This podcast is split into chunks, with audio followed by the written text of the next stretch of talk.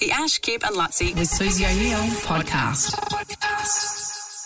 Got Guy Sebastian joining us. You got us there, Guy? G'day, legends. How are you? Good, mate. What a big week for you. Oh. Hosted the ARIAs, nailed it, by the way. Thanks, mate. I was very nervous, that's for sure. You didn't seem nervous at all. I was looking at you going, why are you so Well- calm?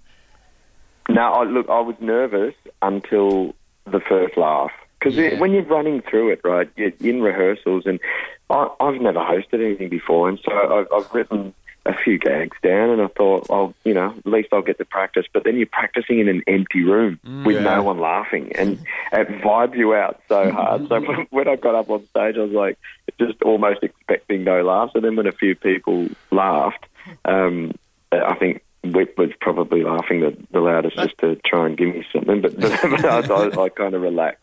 Oh, it was genuine funny gear that you were you were throwing out there. The- did you- so did you write that, or did you, you you had some people help you? Yeah, I ended up just writing it on the plane. There, there are Did ya? writers um, that that write for ARIAs, and and um, and they had written a bunch of stuff, and and um, I think I would I would have used some stuff that they that they had written as well, but but I ended up just going, oh look, I'm not I'm not a gaggy sort of person. Like like I don't want to I don't want to just do like sort of structured gags. I'd rather it, it appear as though they're just like gags I've tack, tacked onto the end of lines and stuff, and so I ended up just writing it in my own words. Um, just on the plane, just so I, I didn't have to read the auto cue. and then Wow. it was good. I hardly had to look at the auto cue, which was good because I sort of knew it um, off by heart. And sun's out, guns out. What about the uh, okay showing the full sleeve, I mate, know, on the red carpet? The red carpet did a few push-ups before to try and look massive. Did ya? I You did, have of to. course. Yeah, in the back of the Yeah, had- had no clue. back of the stretch Hummer, just popping out a few. You pull up at the lights next to a stretch Hummer, you just see guys' head bobbing up and down. Like, what is he doing in there? Push ups, Good of course. Good. I guess one of the things when you're hosting is you wouldn't have any time to be nervous about you know your performance Singing. coming up because you just step straight off and then you uh, That's gave us a song.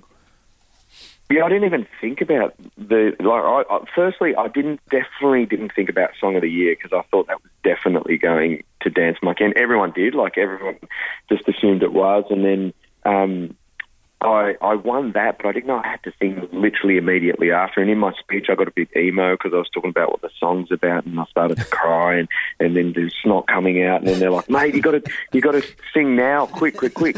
And um, and I, I I was calling for tissues, and I, and I was just a bit of a mess. But uh, yeah, I didn't even think about the performance. Like I've sung that song so many times, and I, I knew that it would be all right. But uh, but I got through the hosting, and it was it was good. I was I was really happy. It was a big night.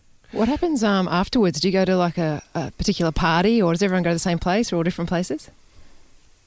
There was a couple of parties. So there was one the night uh, uh, on on the night, and then there was like an after after party the next day. But uh, but the one after the ARIAs was at um, like the museum, um, contemporary art museum here in Sydney, and it's just Sony put on this massive party. MK was DJing, and um, normally it's pretty loose for for me, like the after party, because and then peers and all, all your sort of label peeps and, and but I, I honestly I held a chicken wing for about 45 minutes and I ah. could not get a drink in because everyone was coming up going oh congrats and like oh well done on the hosting. Everyone was they were super sweet but I lit, I was it got to 2:30 a.m. and I was like Jules I, I can't do it anymore. Like I literally I haven't stopped like I haven't stopped talking and I'm trying not to offend everyone and, mm. and I just I was so exhausted. But then the next day we I probably had a, a better drink yesterday. So they did an after after party and it was going really well. But then the Peking Duk boys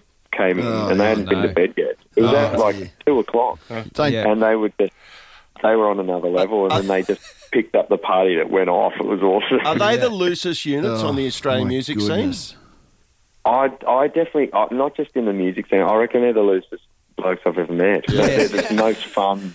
They're just the most fun blokes ever. Like they're such good fellas, and my little brother sings with them. Like they, he? and he's the straightest guy ever. He's like Really? loves his golf. hardly ever drinks, and when he like he just he's the straightest bloke ever. I don't, I just don't know how that combo works. We interviewed them. We interviewed them one one year, guy, and or one morning, and they'd forgotten uh, that they had an interview, or they'd just done a Oh, gig yeah. or whatever, and and we called them up at, at it was early. It was quarter past six, and it was one of the greatest Right. starts to an interview of just this coughing and just this. yes, I'm ready. Oh, mate, they're so loose. But when they lobbed up at the party, because they were so loose, they just they just lobbed up and took over the DJ, like, and then they just played conga music and just grabbed Denis Handlin and all the Sony connection. We ended up having this massive conga line. Everyone's doing tequila shots. It's about two p.m. and uh, that was oh, that's good. epic. Good, That's- they, they're a good time, those boys. An appropriate time then to play your new single, which is called "Let Me Drink." It's got a uh, touch of conga music Oh, about it. yes, it has. It's certainly got a party vibe Not about long it. conga. Good on you, guy. Cheers, mate. Thanks, legend. See you soon. The Ash, Kip and Luttsy, Susie O'Neill podcast.